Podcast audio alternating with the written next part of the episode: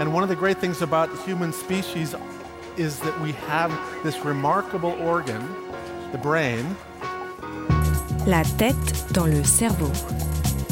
Biologie, cervelle, synapses, neurosciences, physique. The human brain really is the most unique gift of our species. Avec Christophe Rodeau. En temps de pandémie, porter un masque pourrait avoir des conséquences positives sur les interactions avec les autres. La tête dans le cerveau.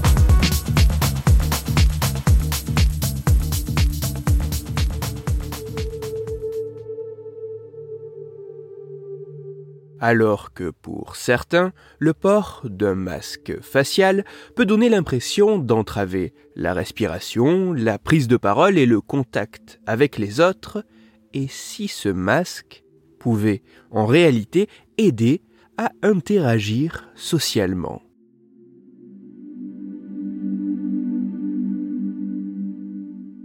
C'est notamment pour tenter de déterminer quel pouvait être l'impact du port du masque sur la volonté d'interaction spontanée dans diverses situations sociales qu'une chercheuse italienne et un chercheur néerlandais ont mené une étude sur un peu moins de 100 participants.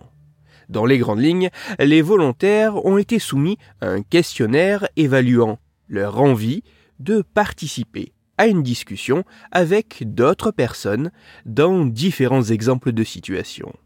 Mais tous les participants n'ont pas répondu dans les mêmes conditions. En effet, une partie d'entre eux ont dû porter un masque le temps de répondre au questionnaire.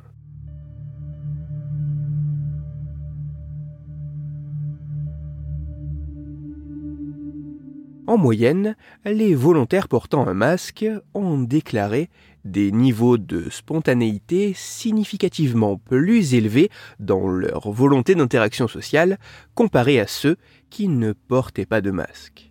Pour les scientifiques, ces différences pourraient au moins en partie provenir du fait que porter un masque couvrant la moitié du visage pourrait réduire la tension nous portons sur nous-mêmes et notre apparence, entraînant un effet désinhibant.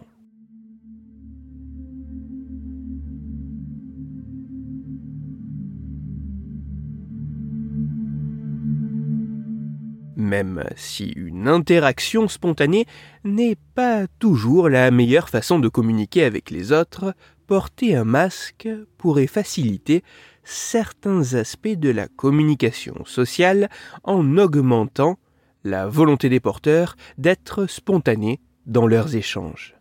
Ainsi, en temps de pandémie, porter un masque pourrait avoir des conséquences positives sur les interactions avec les autres.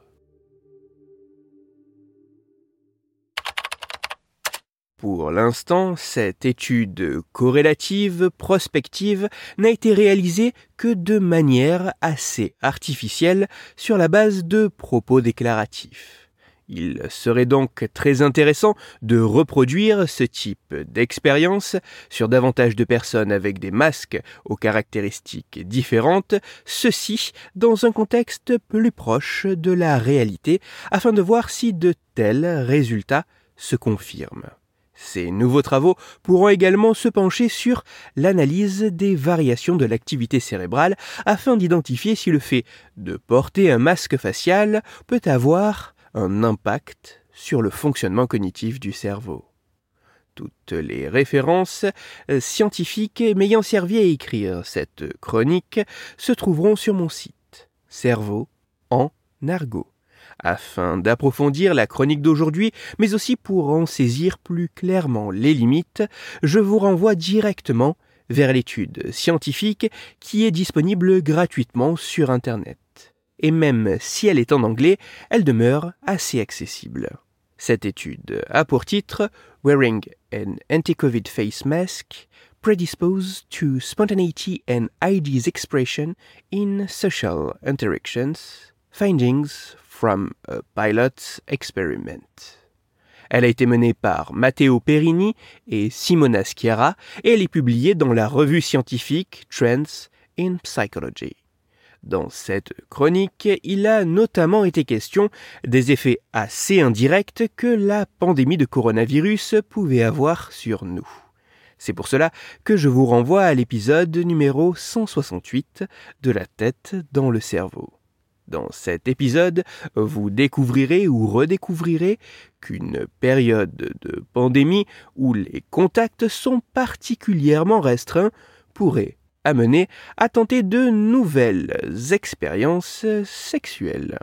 Pour parler masque et logoré, ou plus sérieusement afin de discuter science et cerveau, vous pouvez me retrouver sur Twitter, Christophe-Rodo, R-O-D sur la page Facebook de la tête dans le cerveau et sur mon blog Cerveau en argot. Si vous avez des questions, des sujets dont vous voudriez que je parle ou des retours à me partager, n'hésitez pas à me le faire savoir directement sur mon compte Twitter, sur la page Facebook ou par mail à l'adresse la tête dans le cerveau gmail.com. Toutes mes chroniques, y compris celles-ci, sont disponibles en réécoute sur mon podcast La tête dans le cerveau, à retrouver sur toutes les plateformes de podcast, dont SoundCloud, Deezer, Spotify, Google Podcast, Apple Podcast, mais aussi sur YouTube. Christophe Rodeau. La tête dans le cerveau.